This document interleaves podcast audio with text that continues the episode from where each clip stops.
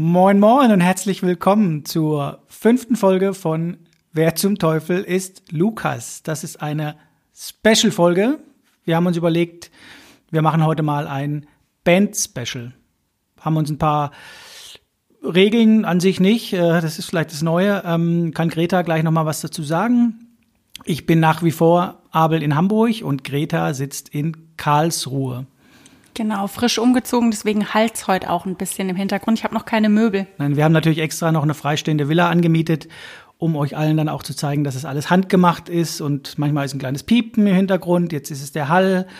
Ähm, Sehr bodenständig auch, einfach weil wir gedacht haben, Villa ist äh, von der Größe her okay. Genau. Ab und zu kommt mal die Putzfrau durch, aber ich glaube, ich habe ja schon gesagt, sie soll da ein bisschen bisschen leise sein dann. Das ist wie hier mit dem Gärtner. Ich habe ihm auch gesagt, er soll jetzt die Hecken nicht mehr schneiden, aber er poliert gerade den Ferrari. Wir sind ja bescheiden. So sieht das aus, genau. Ich habe mir überlegt, man darf ja heute alles bei der Special-Folge. Also abgesehen von den Regeln, die es vielleicht nicht gibt, ähm, habe ich gedacht, ich fange heute tatsächlich mal, du hast mir das letztes Mal verboten, weil es zu lange geht und dann kommen wieder die ganzen Fanbriefe, die sagen, ihr labert immer so viel und wir können euch ja eigentlich überhaupt nicht leiden, wir klicken nur, weil ihr uns zwingt über Instagram. das war gar nicht, gar kein Scherz. Ähm, ich habe mir überlegt, ich frage dich diesmal eingangs ähm, irgendwas. Darf ich? Ja. Ich mach's trotzdem egal. Auch wenn du gesagt hättest, nein. Mit welchem Musiker, mit welcher Musikerin würdest du gern mal zu Abend essen? Oh. Kann eine, einer sein, der noch unter uns weilt oder auch nicht? Freie Auswahl. Serge Tankian. Das ging aber schnell. Ja, doch, ich glaube, mit dem würde ich gerne mal zu Abend essen. Also er muss dann auf jeden Fall auch was für mich singen. Okay. Er hat einfach eine tolle Stimme. Und ich glaube auch, dass er als Person sehr angenehm ist und auch sehr viel zu erzählen hat. Ich glaube, das wäre ein Abendessen, das nicht so schnell langweilig werden würde. Wer wäre es bei dir?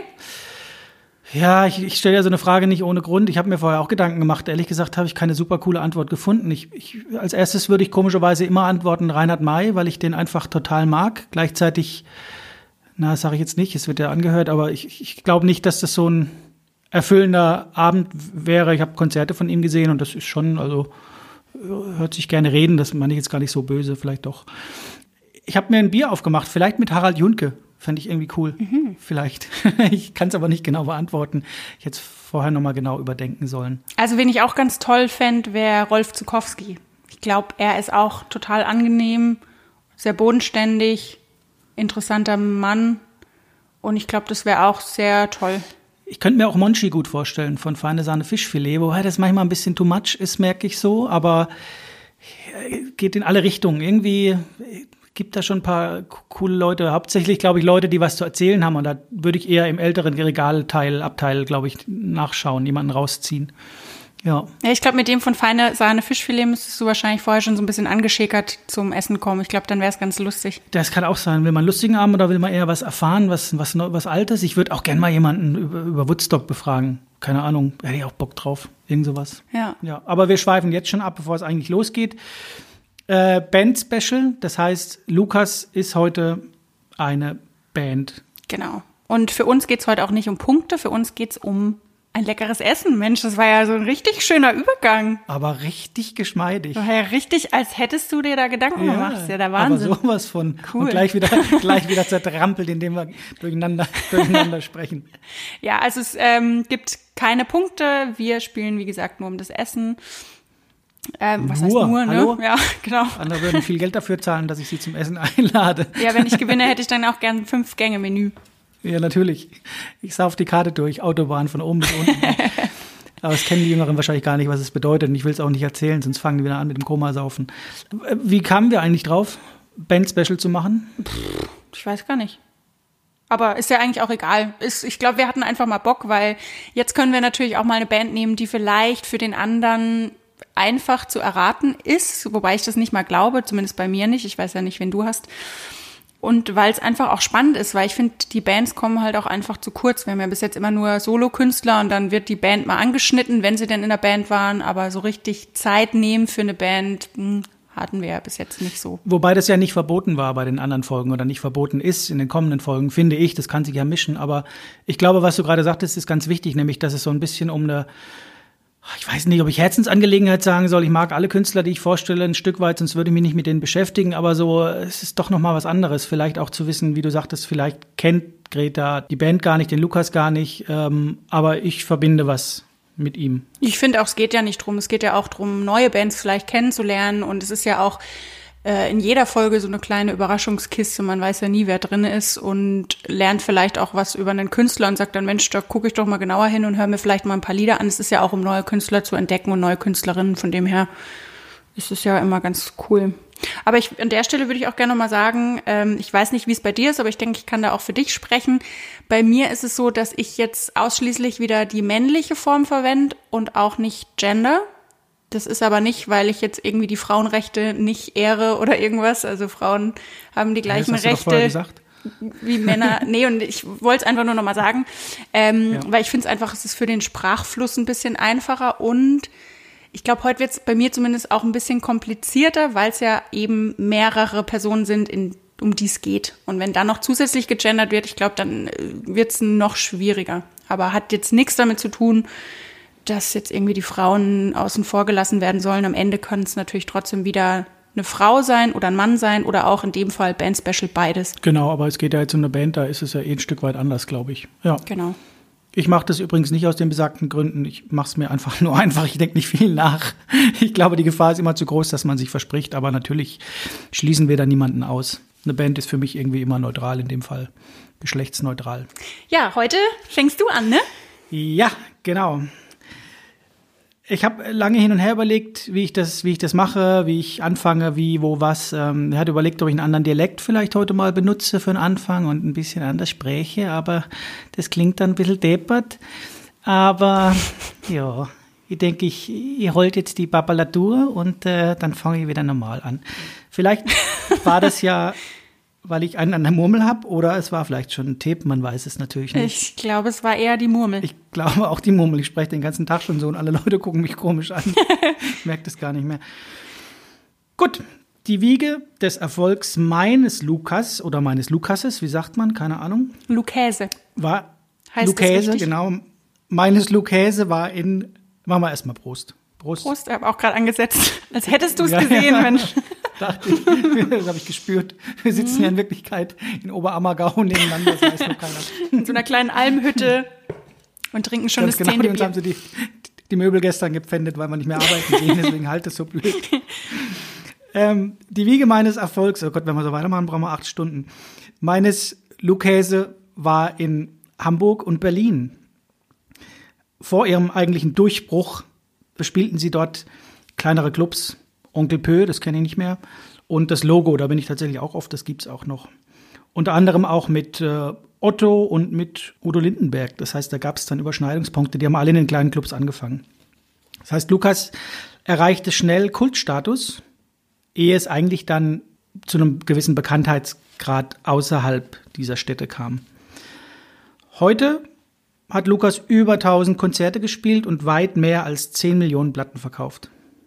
Ist damit eine der erfolgreichsten deutschsprachigen Bands. Mm, in ihrem Heimatland verkauften Lukas mehr Platten als die Beatles oder Michael Jackson. Ich fange von vorne an. 1977 wurde Lukas gegründet. The Brain, so nenne ich den Gitarristen, da hat man es vorher unterhalten, dass es ein bisschen schwierig ist. Wie nennen wir dann die ganzen? Bei mir gibt es The Brain, das ist so der, der Kopf der Band, sag ich mal. Mit Kopf meine ich nicht den Frontmann, sondern in dem Fall den Gitarristen. Der schreibt alle Texte, schrieb alle Texte, schrieb die Musik und ist auch für die Cover und für, die, für das Artwork zuständig. Gründete die Band, gründete Lukas 1977. The Face, wie ich ihn da nennen wollen würde, das hat auch nichts mit dem A-Team zu tun oder sonst was. Ähm, ist erst später eingestiegen als eine Art Sänger, Entertainer, sag ich mal. Beide erhielten 2019 den Preis für ihr Lebenswerk. The Face 2017 noch die goldene Ehrennadel oder das goldene Ehrenabzeichen für Verdienste für sein Heimatland. 1978 wurde das erste, und ich glaube, da wiederhole ich mich bei jeder Folge, das erste Album aufgenommen ohne Plattenvertrag. Das hatten wir schon öfter, ne? Mhm.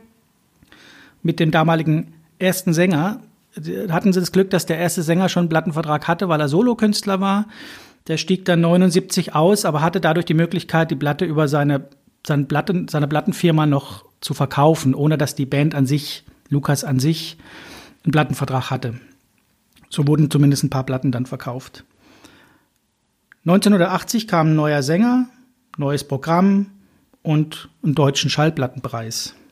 Es wurden so circa 300 bis 400 Auftritte gespielt. Also das Programm, von dem immer wieder gesprochen wird, so wird es von Lukas genannt, wurde 300 bis 400 Mal aufgeführt. Großteils auch in Deutschland. Kurz darauf suizidierte sich der Manager und ähm, humoristische Ansager der Band und Face kommt in die Band. Face kommt in die Band? Sorry. Ich dachte, der war schon in der Band? Nee, The Brain war Bandgründer. Face haben sie dann erst dazu genommen. Okay. Face sagt aber erstmal, ähm, kommt doch wieder, wenn er 5000er Hallen bespielt und lässt sich aber dann von The Brain doch überreden und unterbricht seine Dissertation und steigt ein. Face, das will ich noch kurz sagen, hatte Medizin studiert und da gab es auch so einen kleinen Eklat an seiner Uni ähm, in seiner Heimatstadt.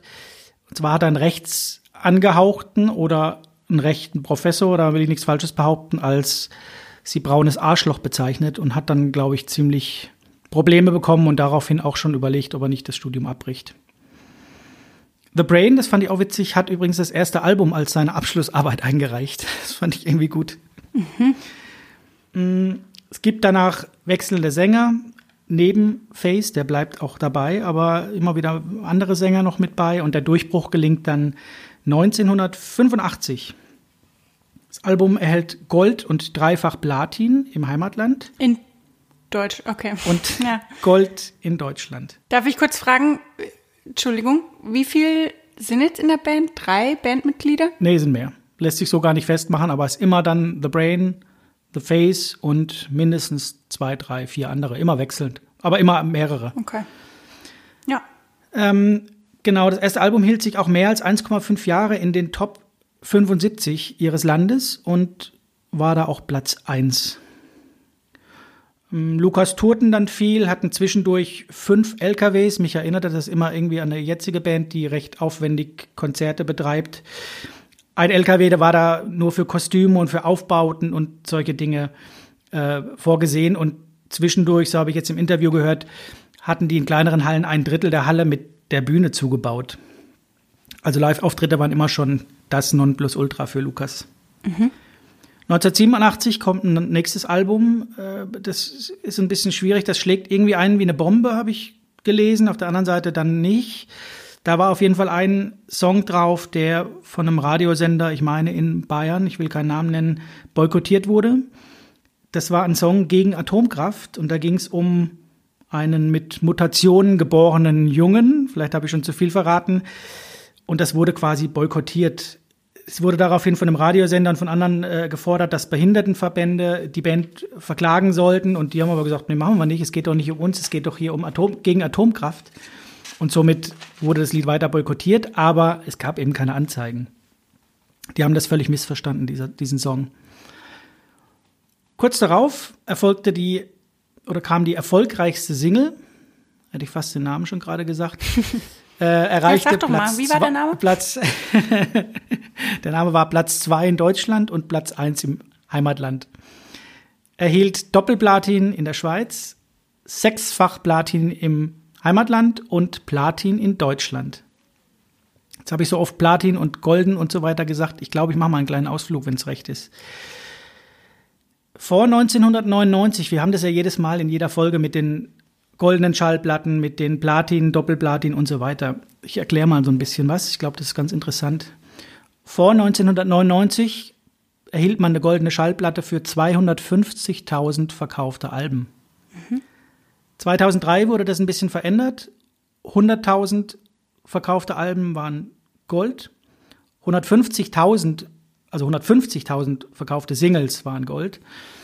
2014 wurde das von den Singles wieder auf 200.000 erhöht. Ich denke, da ging es dann auch um Computergeschichten, um Streams und so weiter. Das heißt, Alben sind aktuell bei 100.000, mhm. goldene Schallplatte, Singles bei 200.000. Mit den Streams ist das so, die werden erst gezählt, wenn sie 31 Sekunden im Minimum abgespielt werden. Und 200 Streams bedeuten ein Verkauf. So kriegt man mal so ein bisschen ein Gespür dafür, was es bedeutet heutzutage in der, für die Musikindustrie oder für die Künstler vor allem mit den Downloads. Hm. Also aktuell, wie gesagt, 100.000 Alben und 200.000 Singles bedeuten Gold. Platin, das wusste ich, Schande über mich, tatsächlich nicht, bedeutet in der Regel doppelt so viel wie Gold. Das heißt, Platin bedeutet 200.000 verkaufte Alben und 400.000 verkaufte Singles. Das war mir ehrlich gesagt neu. Ist also mehr wert in Anführungszeichen als die goldene Schallplatte. Genau, ich denke, unsere Zuhörer und Zuhörerinnen wussten das natürlich alle, aber ich habe es nicht gewusst. Ich bin tatsächlich schon, schon öfter drüber gestolpert, weil ich immer schon dachte, hä, irgendwie die Platin-Platten hatten viel mehr verkaufte Alben ja. oder, oder Singles. Aber ja. Es gibt noch die Diamantene Schallplatte in Deutschland. Also ich spreche jetzt nur von den deutschen Zahlen, ne? das hatte ich gerade vergessen. Ähm, Diamantene Schallplatte bedeutet 750.000 Alben, 1000 Alben verkauft und Singles eine Million. Boah. Aber zurück zu Lukas, der brachte 17 Studioalben raus, drei Live-Alben und 42 Singles. Es brachte ihm 10 mal Gold und 28 mal Platin ein. Das kann man sich schon so ein bisschen vorstellen, zumal die Auszeichnung dann auch vor 2003 noch kamen, großteils oder teils, äh, ist nochmal eine andere Hausnummer. Ne? Hm. Machen wir mal ein Quiz im Quiz. Weißt du, wer die meisten golden, goldenen Schallplatten innerhalb Deutschlands hat? Welcher deutsche Künstler? Boah. Solo-Künstler oder Band?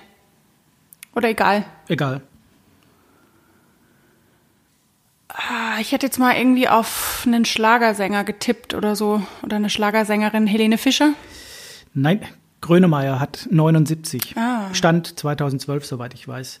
Wer war denn der erfolgreichste deutsche Künstler weltweit, was Auszeichnungen betrifft? Oh. Vielleicht. Ich weiß es nicht. Heino. nicht. James Last Sag nicht, du kennst Wer? sie nicht. Nein. James Last, kannst du gleich googeln. 208 goldene Schallplatten. Die meisten Auszeichnungen in den USA, da kommst du jetzt drauf, drei Stück an der Zahl. Was tippst du? Also nicht deutsche, sondern meisten Auszeichnungen ever in den USA. Platz 1? Ähm, Beatles?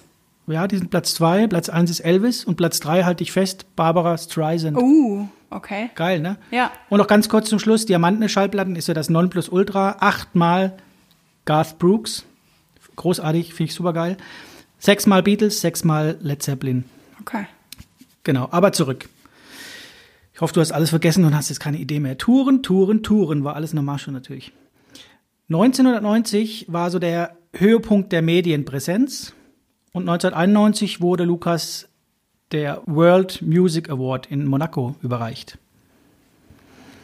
1992 mm, folgte eine dreijährige Bandpause und Face und Brain bauten ein Studio und ihre jeweiligen Privathäuser, Wohnhäuser in einem afrikanischen Land, in dem sie bis heute noch sechs Monate im Jahr leben, auch länger zwischendurch. Und glaube ich, jetzt habe ich gelesen, sieben bis acht Kilometer entfernt wohnen, wohnten vorher Tür an Tür in einem Land, in dem du auch lange Zeit warst. Mhm. Mit K fängt's an. Ein Jahr hört's auf. ähm, ja, ja, ich überlege nur gerade, ob ich irgendwie ja, schon mal was gehört hatte oder so, aber. Mhm. Ja, das war meine große Angst, ey. Boah. Ähm, ich springe ein bisschen, beziehungsweise nee, ich springe nicht nach der dreijährigen Pause. 1994, 95 war die Band zurück, aber wie das halt so oft ist, sie konnten nicht ganz anknüpfen an den Erfolg und die Tour wurde finanziell schwierig, es gab Streit, Umbesetzung. Ich glaube, das haben wir auch jedes Mal. Also irgendwie kommt es immer. Ja. 1998 folgte ein unverhoffter Ballermann-Hit. Hätte ich fast schon wieder den Namen gesagt. Und 2003 dann ein Album, das wurde als äh, also es schrieb, stand in der Presse, Lukas ist heute wieder böser, satirischer und erdiger. Und The Brain, der zeitlebens an sich und an sich auch The Face ein Stück weit unzufrieden ist mit dem Image der Band, sagte dazu, ähm, ich will ja nicht jammern, ich habe die ganze Zeit des Geldverdienens genossen und mein Bankkonto ist auch nicht ganz unzufrieden damit. Und ich stehe äh, auch zu all den Liedern, weil sie auch immer ein Teil von Lukas waren. Aber jetzt zu meinem 50. Geburtstag habe ich mir herausgenommen, die Narrenkappe auch mal abzusetzen. ist vor ein paar Jahren, also 2003 war das, war das so die Aussage, nachdem in der Presse stand, es wird wieder erdiger. Genau.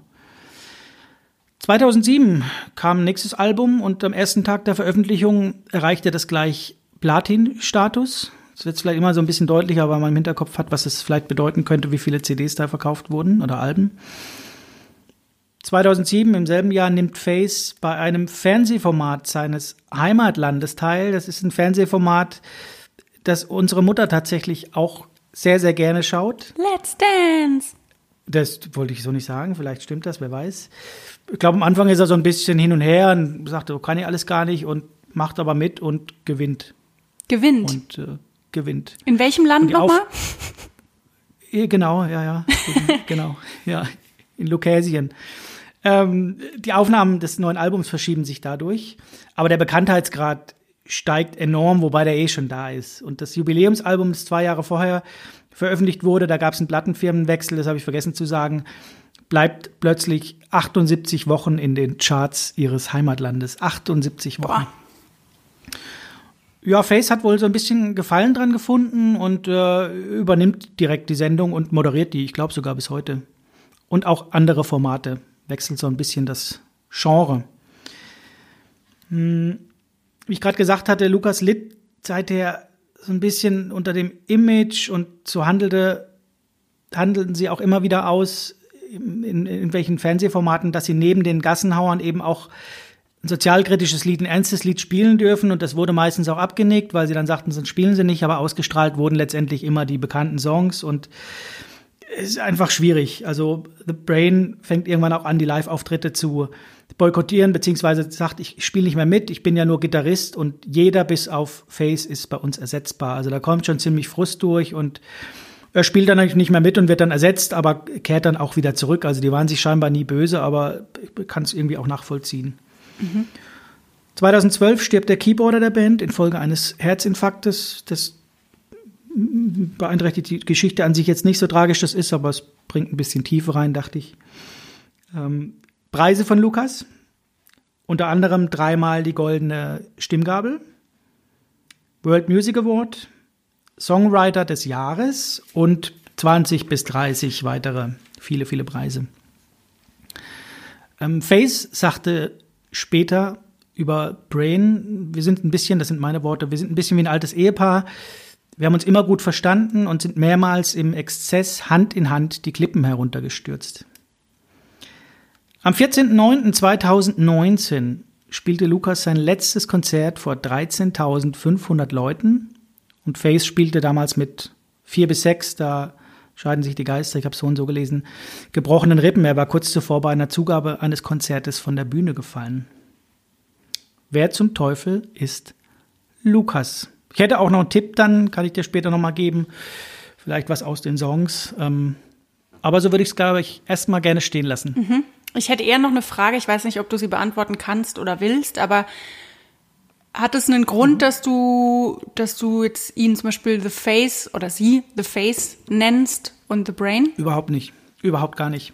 Also Brain kam einfach, weil ich, weil das so das Gehirn der Band, Bandgründer, kümmerte sich um alles, wie gesagt, Musik, Texte, Artwork und so weiter. Also Brain malt auch dann, wenn er nicht mit auf Tour geht und widmet sich seinen anderen Interessen. Also das war eher so, und dann passte Face ganz gut, weil er eben an erster Front steht und äh, singt, moderiert und so weiter. Das war Willkür. Willkür. Das macht es mir nur einfacher, das Ganze vorzutragen. Könnte auch teilweise wieder so die, die erste Band sein, die ich bei Lukas 1 hatte. Also die Band dazu.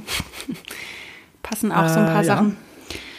Also ich sag nur mal kurz, was ich jetzt gerade so die ganze Zeit im Kopf habe. Ich habe jetzt nichts Bestimmtes. Eigentlich hätte man es vielleicht hören sollen, wer letztes Jahr irgendwie von der Bühne gefallen ist. Ähm ich glaube, du kennst die Band vielleicht nicht, weiß ich nicht. Okay. Habe ich vorhin nicht gesagt, aber äh, also meiner Meinung nach, sonst würde ich es nicht vorstellen, muss man die Band kennen. Gleichzeitig glaube ich, aufgrund deines Alters und so weiter, äh, ist zumindest schwierig. Überrascht mich gerne. Gut, bei so vielen verkauften Platten sollte man zumindest den Namen vielleicht schon mal gehört haben. Ganz genau ja. Dann fallen die auch alle weg. Aber ich bin wirklich jetzt hin und her gesprungen. Es war wie so ein Ping-Pong-Ball, der hin und her gegangen ist. Ich war jetzt mal bei Rammstein, ich war bei Deichkind, bei Beatsteaks, bei den Ärzten. Dann war ich jetzt am Ende bei Modern Talking. Mhm. ähm, aber ich bin irgendwie in der deutschen Ecke gelandet, weil so die Deutsch, die, die, die goldene Stimmgabel und die Preise, und mir ist schon klar, dass man die auch kriegen kann, denke ich mal, als ähm, internationaler Künstler, aber ich glaube, dass äh, schon in Deutschland die Band ansässig ist oder in den Nachbarländern. Vielleicht eher das Oder. Ich habe ja vorhin auch so ein bisschen Tipp gegeben, bevor ich angefangen habe über Lukas. Ja, aber das ist wäre ja Österreich, denke ich. Aber da kenne ich, glaube ich, niemanden. Zumindest niemanden auch, äh, der jetzt so lange schon dabei ist. Ich kenne da nur neue Bands, glaube ich. Ja, das war so ein bisschen meine Hoffnung, ganz genau. Ja, na gut. Ja, soll Dann? ich auflösen tun wir dann, ne? Oder weil Tipp, Ja. wie gesagt, kann ich dir nachher noch geben. Ich kann dir noch ein bisschen was, geht ja nicht um Punkte heute. Ein bisschen Songtexte rezitieren, dachte ich. Da bin ich heute in Stimmung zu. Ja. Ja, Gut. so. Ich muss mich erstmal umsetzen. Ich habe noch keinen Schreibtisch, noch keinen Stuhl, ich habe noch gar nichts. Hattest du natürlich alles, aber es ist natürlich alles heute abgeholt worden. Alles improvisiert, ja. Ja, ich habe überlegt, wie mache ich es, weil ich glaube, bei mir muss man heute besonders gut aufpassen. Es wird nämlich ein bisschen kompliziert, glaube ich, weil bei mir gibt es fünf Gründungsmitglieder. Alle Bandmitglieder singen und spielen auch teilweise mehrere Instrumente, aber ich habe mich jetzt der Einfachheit halber für jeweils eins entschieden, damit ich einen Namen geben kann, damit es vielleicht ein bisschen einfacher wird zu folgen. Und zwar gebe ich den fünf Gründungsmitgliedern die Namen Keyboarder, Okay. Schlagzeuger, Oh, Leadgitarrist, Sänger verwirrst und. Rhythmusgitarrist. Unfassbar. Wie kommst du denn da drauf? Das ist ja, Ist mir einfach so du eingefallen. bist the Ich brain eigentlich, ey, mein lieber Ja, ne? Freund. Ja, ja. Wenn ich die auseinanderhalten Krass, kann. ne? Boah. Vor allem stell dir mal vor, ich hätte es jetzt einfach getauscht, dass dann der Rhythmusgitarrist eigentlich der Sänger ist. Oh, Vielleicht Gottes habe ich das ja. Ich bin jetzt schon verwirrt. Ja, deswegen, also heute muss man, glaube ich, wirklich ein bisschen aufpassen. Ich auch. Gut. Wie hieß die Band noch? Ich habe gedacht, ähm, ich fange erstmal damit an, dass ich die Familienverhältnisse innerhalb der Band kurz aufkläre, denn der Keyboarder, der Leadgitarrist und der Schlagzeuger sind Geschwister. Okay. Der Sänger ist der Cousin der drei Geschwister. Nur der Rhythmusgitarrist ist der einzige, der kein Verwandtschaftsverhältnis zu den anderen vier hat. Also das heißt, wir haben drei, in dem Fall, weil wir ja alles männlich heute haben, Okay. drei Brüder, Ja. ein Cousin und ein Freund der Familie. Also wie die Hansons oder so. Okay. Ja.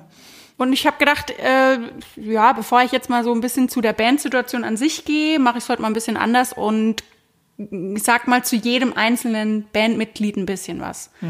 Und habe gedacht, ich mache so eine klitzekleine Biografie zu jedem. Ist natürlich runtergebrochen, da könnte man super viel erzählen.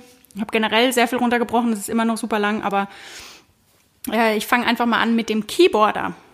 Weil der Keyboarder, da muss ich schmunzeln, äh, weil du vorhin meintest, bei dir gibt's auch einen kreativen Kopf.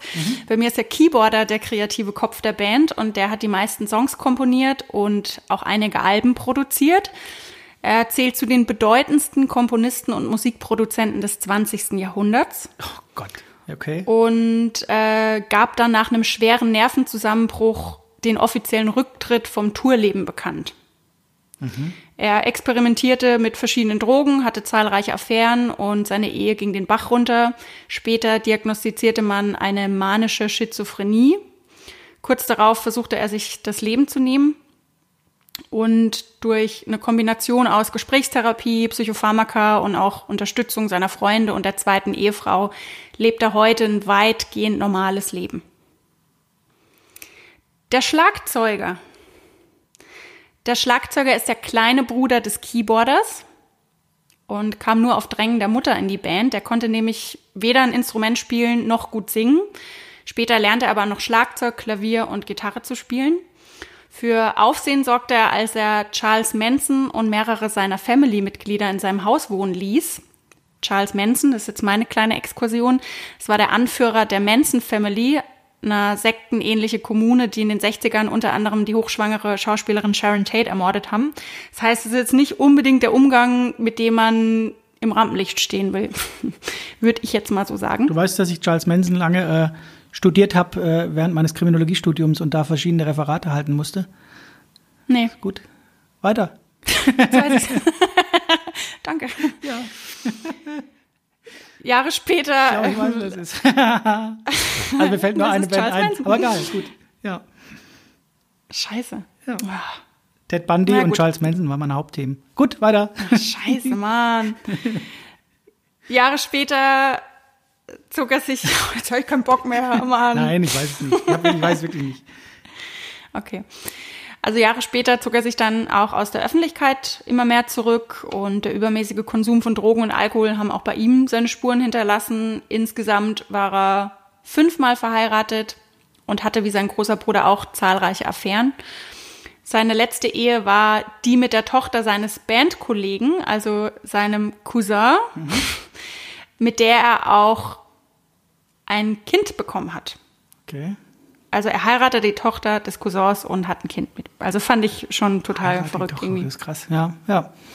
In den 80ern ertrag er dann beim Schwimmen im Oh Gott, Alter ey. von nur Mach nicht 39 solche- Jahren. Oder nicht solche Brüche, ey. Ich freue mich gerade Ja, irgendwie, denke schräg. Und dann wisch, sagst gleich am Anfang, der ist schon gestorben, aber er hat noch das und das erlebt, ey. Ja, ich wollte halt einfach noch am Ende noch mal so ein bisschen. Ich einen Traum. Ja, also ist mit 39 Jahren bei, beim Tauchen gestorben und in seinem Blut hatte man dann nach der Obduktion Alkohol, Kokain und Valium gefunden. Der Leadgitarrist. Der Leadgitarrist ist der jüngste und damit letzte Bruder in der Band und der stand auch immer ein bisschen im Schatten des Keyboarders und des Schlagzeugers, also der größeren zwei Brüder. Und neben seiner Rolle in der Band war er auch für viele andere Künstler als Sänger aktiv. Außerdem nahm er sich zum Beispiel der Gesangskarriere von Ricky Martin an, oh, okay. für den er auch als Songwriter und Produzent in Erscheinung trat. Ja. Und weil seine Rolle in der Band immer weiter schrumpfte und er sich und seine Ideen auch immer weniger durchsetzen konnte, verließ er dann in den 80ern die Band und startete als Solokünstler durch.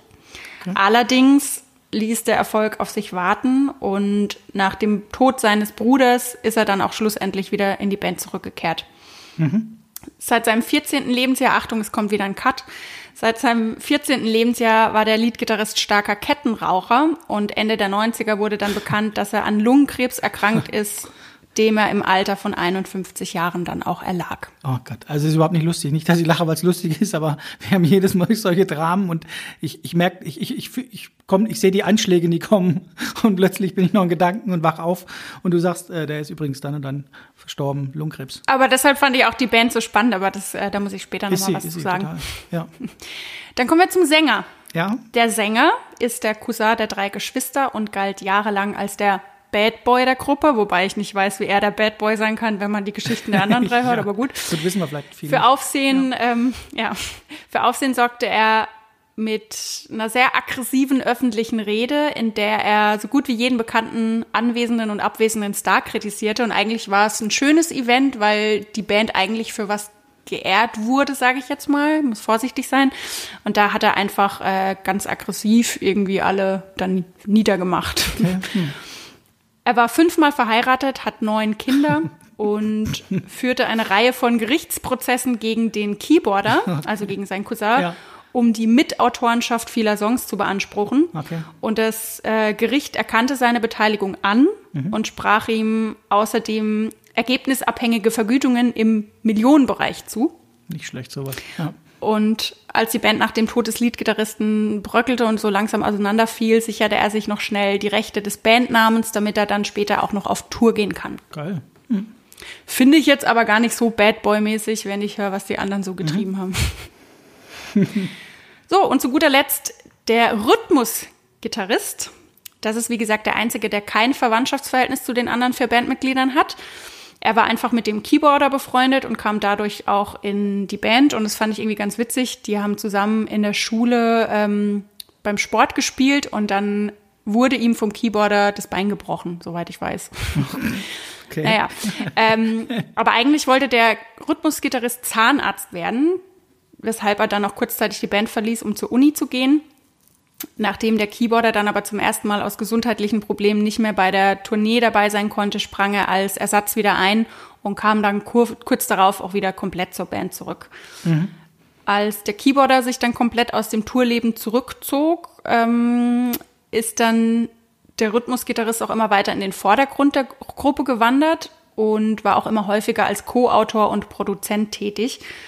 Und weil er sich in den 90ern kritisch zu einem Projekt des Sängers wiederum geäußert hat, wurde er dann aus der Band suspendiert Und nach dem Tod des Leadgitarristen stieg er dann auch vollständig aus der Band aus. Allerdings bin ich da nicht sicher, ob er freiwillig gegangen ist oder ob er gegangen wurde.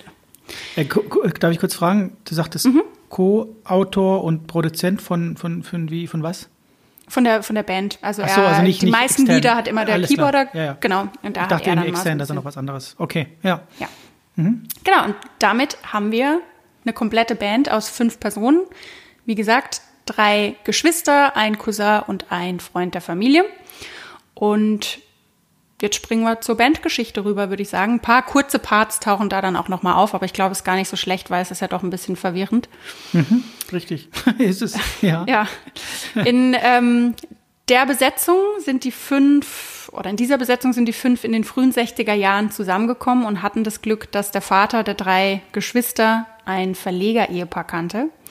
Und die fanden die Eigenkomposition gut und nahmen daraufhin drei Songs mit der Band auf, die auch veröffentlicht wurden.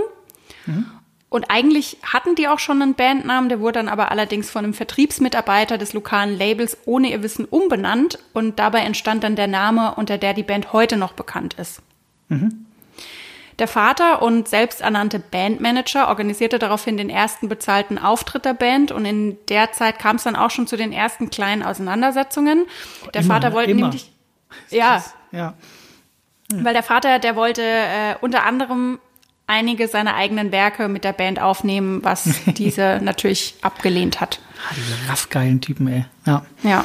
Ein größeres Label veröffentlichte kurz darauf eine Single der Band, die in den Landescharts auf Platz 14 landete und die Band so über Nacht zu Stars machte und ihnen einen langfristigen Plattenvertrag bescherte. Und die Band stieg dann in ihrem Land zu einer Teenager-Sensation auf, nenne ich es jetzt mal. Und es folgten zahlreiche Fernsehauftritte und Tourneen durch Australien, Amerika und Europa. Damit stieg allerdings natürlich auch der Druck seitens der Plattenfirma, denn die wollten neues Material und so spielten sie zum Beispiel in einer zweiwöchigen Tourneepause ein komplettes neues Album ein. Also da war schon ordentlich Druck da. Sportlich, ja. Aber hat sich auch ausgezahlt. Denn ähm, in den ersten beiden Bandjahren veröffentlichten sie sieben Alben. Teilweise platzierten sie fünf davon gleichzeitig in den Charts. In den ersten wie vielen Jahren? In den ersten beiden Bandjahren. In zwei Ach, Jahren. heiliger Bimbam. Sieben also Alben. Gut, die haben vielleicht, vielleicht Songs schon einen Haufen gehabt, ne? Ja, ja. Gut. In den darauffolgenden drei Jahren hatten sie dann 20 Top 40 Hits. Darunter auch ihren ersten Nummer 1 Hit. Okay. Und in der Zeit trennten sie sich dann auch schlussendlich vom Vater, weil sie ihn nicht mehr weiter als Manager haben wollten, weil sie sein Verhalten so ein bisschen als autoritär empfunden haben. Kann man vielleicht verstehen, ne? Ja. Auch äh, gibt der Keyboarder seinen offiziellen Rücktritt vom Tourleben bekannt, um sich nur noch auf Komposition und Produktion zu konzentrieren. Der hatte ja eben ähm, den schweren Nervenzusammenbruch, aber ich glaube, es war noch nicht mal zu der Zeit, aber da hat er dann schon gemerkt, na, oder doch, es war sogar schon zu der Zeit, glaube ich. Also ist dann zurückgetreten vom Tourleben, aber wollte eben noch im Hintergrund mit, mitmischen. Und ähm, damit ging dann auch ein Stilwechsel einher. Also die vorherigen Alben waren voll von lockeren Sounds und von so Teenager-Themen. Und jetzt war es, Zitat, Songs waren Songs der Sehnsucht, der Erwartung, der Sorge und des Bedauerns. Oh. Das gefiel erwartungsgemäß natürlich der Plattenfirma nicht und entsprechend legten sie auch keinen großen Wert auf die Vermarktung eines solchen Albums und brachten stattdessen dann einfach ein Greatest Hits Album raus. und äh, ja, daraufhin gab es dann Streitereien mit der Plattenfirma, die Kreativität des Keyboarders stagnierte und irgendwann zog der sich auch komplett aus der Öffentlichkeit und von der Band zurück. Und ähm, ja, mit dem Wandel der Zeit wandelte sich dann auch der Musikgeschmack der Menschen, logisch. Wie kam das Album an, wenn ich fragen darf? Wurde er nicht so vermarktet oder nicht? Also das wurde nicht so vermarktet, das war dann eher so ein, äh, wie soll ich sagen, Sammlerstück war das dann Wollte ich relativ sagen, schnell. mittlerweile vielleicht Sammlerwert mittlerweile. War schon direkt nach der Veröffentlichung ein Sammlerstück, weil Ja, das überhaupt nicht vermarktet wurde und das Greatest Hits Album war aber wiederum sehr gut auf dem Markt, also kam gut Ja, an. ja, okay. Ja, ähm, also der, der Musikgeschmack der Menschen hat sich eben im Wandel der Zeit auch geändert und Ende der 60er Jahre wurde die Musik der Band dann auch nicht mehr als zeitgemäß empfunden. Das hatte vor allem mit den unbeschwerten Texten zu tun, die dann wiederum im Kontrast zur 68er Bewegung standen und dadurch auch vergleichsweise überholt wirkten.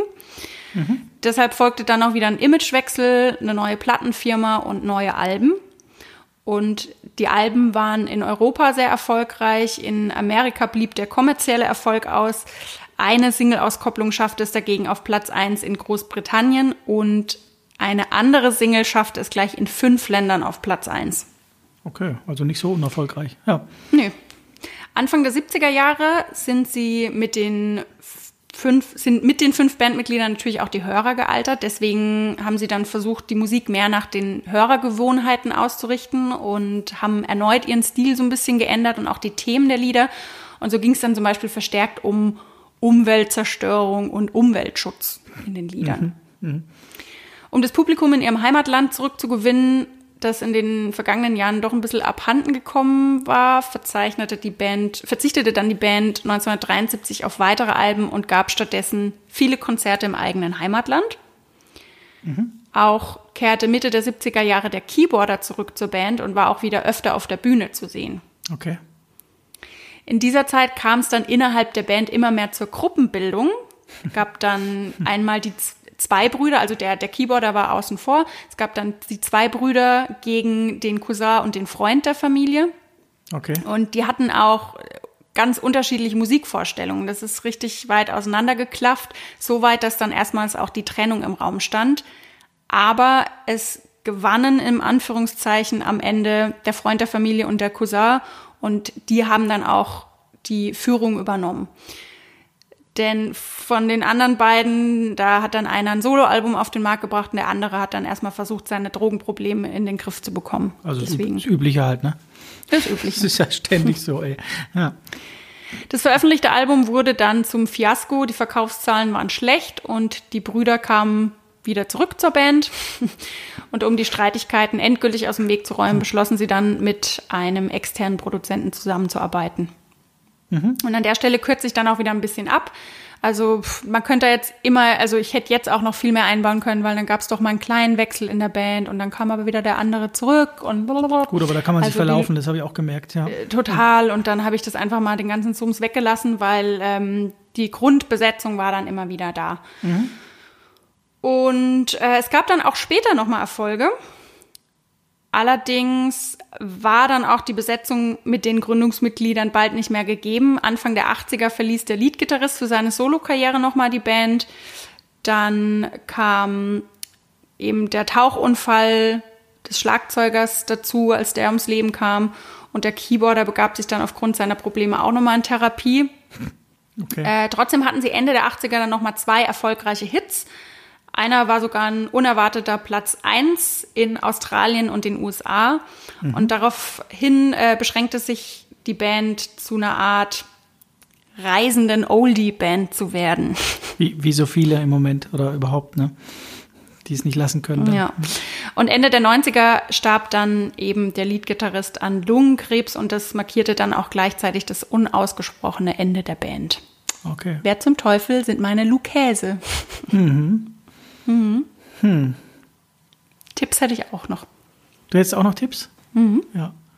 Ich muss, ich hänge gerade so ein bisschen, weil du sagtest, das, Band, das Album wurde, das sagen wir auch so oft, das Album wurde nicht oder würde ein Fiasko oder so, wenn wir darüber sprechen. Ich glaube, dass wir da andere Dimensionen haben. Ne? Wenn das wahrscheinlich für so eine Band bedeutet ein Fiasko, dann hat sich das wahrscheinlich immer noch millionenfach vielleicht nicht, aber richtig oft verkauft, ne? Bei so ja. einer internationalen Band. Aber im Vergleich zu den Alben, wie du sie genannt hast, die vorher einfach waren, glaube ich, mit welchen Maßstaben da bei Plattenfirmen vielleicht gemessen wird, ne? Das ist, glaube ich, ich glaube, dass das wahrscheinlich hier immer noch überall Goldstatus gehabt hätte. Könnt ihr mir vorstellen. Ja, kann natürlich sein.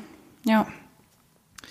Ja, viel, vielen lieben Dank. Äh, ja, wie wollen wir auflösen? Was glaubst du? Wenn ich glaube? Sag mal deine Tipps. Ah, ja. ja, ich hätte mich jetzt, glaube ich, in Kopf und Kragen geredet wegen der Gründungs, des Gründungsjahres. Und dann dachte ich am Anfang gleich, als du sagtest, alle fünf singen, äh, Boyband typisch, dann kommt natürlich irgendwann so, wenn alle Instrumente spielen, so eine Art Beatles-Verschnitt in den Kopf und dann sagtest du natürlich Charles Manson.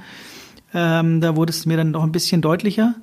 Ähm, also wusstest du doch bei Charles Manson schon? Bei Charles Manson, wenn es denn richtig ist, weiß ich nicht. Ähm, Glaube ich, wusste ich's. Glaube ich, weiß es, ja. Ja, dann sag's. Also zum einen Manson war ein Riesentipp und zum anderen hast du, glaube ich, zweimal von Bad Boys gesprochen. Da dachte ich dann, ja, ist schön. also ich hätte mein Essen tatsächlich gerne irgendwo am Strand, wenn es geht. Das war schön.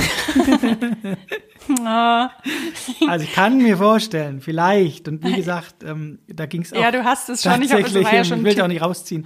Ich denke in die, ich denke in die, na, wie hießen sie? Äh, Dingsbums. Nein, sind die Beach Boys. Ja.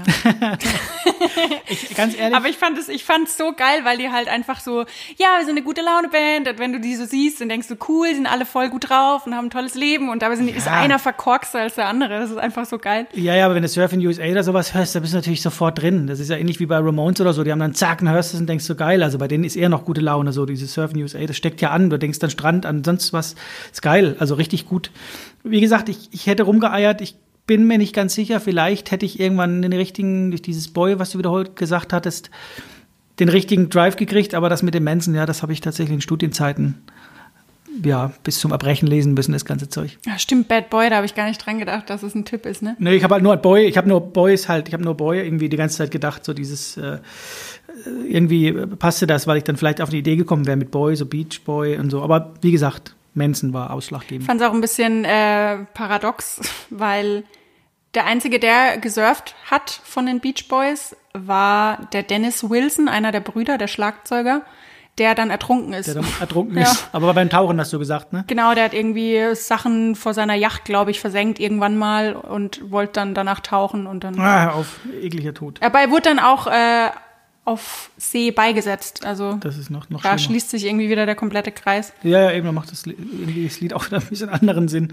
Ja. So, aber wir haben ja noch was offen, ne? Genau. Soll ich dir einen Tipp geben? Ja. Ich könnte aus den Liedern vielleicht ein bisschen rezitieren, sagt man das so? So ein bisschen, ich bin gerade in Stimmung. Ähm, soll ich oder brauchst du ja. den Tipp vielleicht gar nicht? Doch.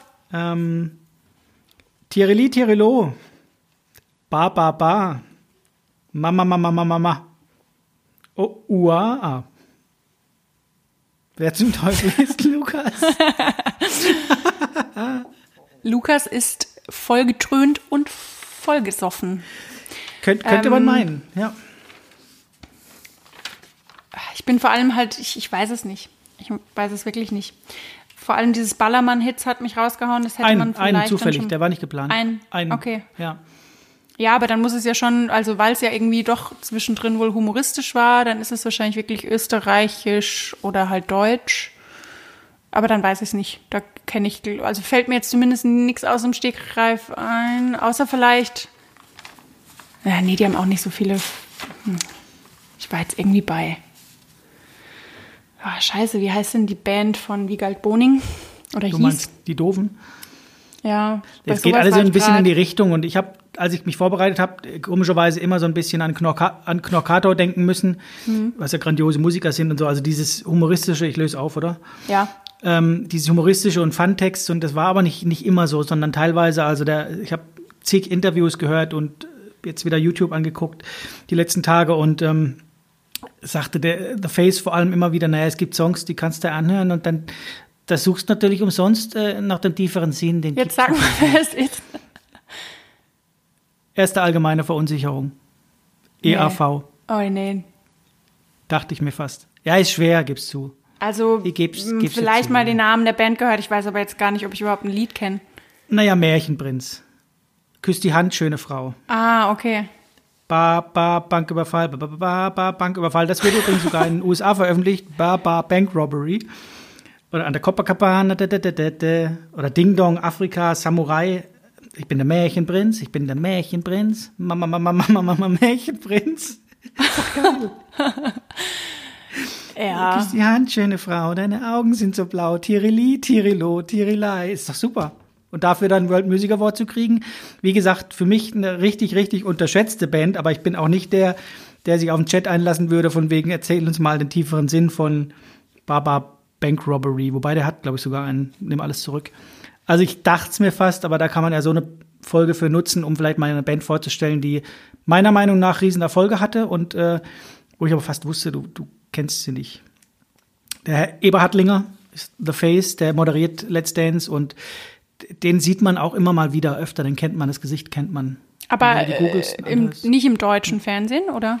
Dann im. Nee, aber da ist er auch, ich glaube, damals war auch ein Auftritt dann bei Wetten Das, sind sie dann so, haben sie nochmal so einen Kick gekriegt und äh, den sieht man auch im deutschen Fernsehen ab und zu mal. Ähm, The Brain an sich gar nicht, da habe ich jetzt ein bisschen gucken müssen. Der ist hauptsächlich auch äh, Maler, Zeichner und sowas und hat auch Comicbände, soweit ich weiß, rausgebracht. Der hat beispielsweise, die ersten ähm, Plattencover, die haben immer so ein bisschen extravagante gemalte, so ein bisschen wie die Ottifanten in Anführungsstrichen, also ein bisschen, musst du dir mal die Plattencover angucken, die hat er alle selbst gemacht. Also das war wirklich The Brain oder ist The Brain. Und äh, ich fand es auch interessant, dass die sich dann zurückgezogen haben und er hat eine riesengroße Afrika-Liebe, also hauptsächlich The Face, aber The Brain auch und äh, sprechen da auch großartig drüber. Ich meine, er ist in Braunau aufgewachsen, The Face, wo auch äh, Adolf Hitler geboren wurde und sagte, ich musste mich früh entscheiden, auf welche Seite ich, ich möchte und äh, positioniert sich auch in vielen Songs dann, die man aber nicht so kennt, gegen äh, die braunen Arschlöcher. Der hat auch mit, mit, äh, mit Haider, glaube ich, einen Konflikt gehabt, weil er gesagt hat, du bist ein brauner Arsch und ist verklagt worden. Also, ja, die haben sich positioniert und das finde ich immer geil, sehr sympathisch und äh, halt, nutzt ne? seine Stimme auch. Aber jeder kennt die Band an sich nur unter Blödelband, weil es in jeder Faschingsveranstaltung, auf jedem Ballermann, überall drei weiße Tauben war, glaube ich, der Ballermann-Hit. Den kenne ich persönlich gar nicht.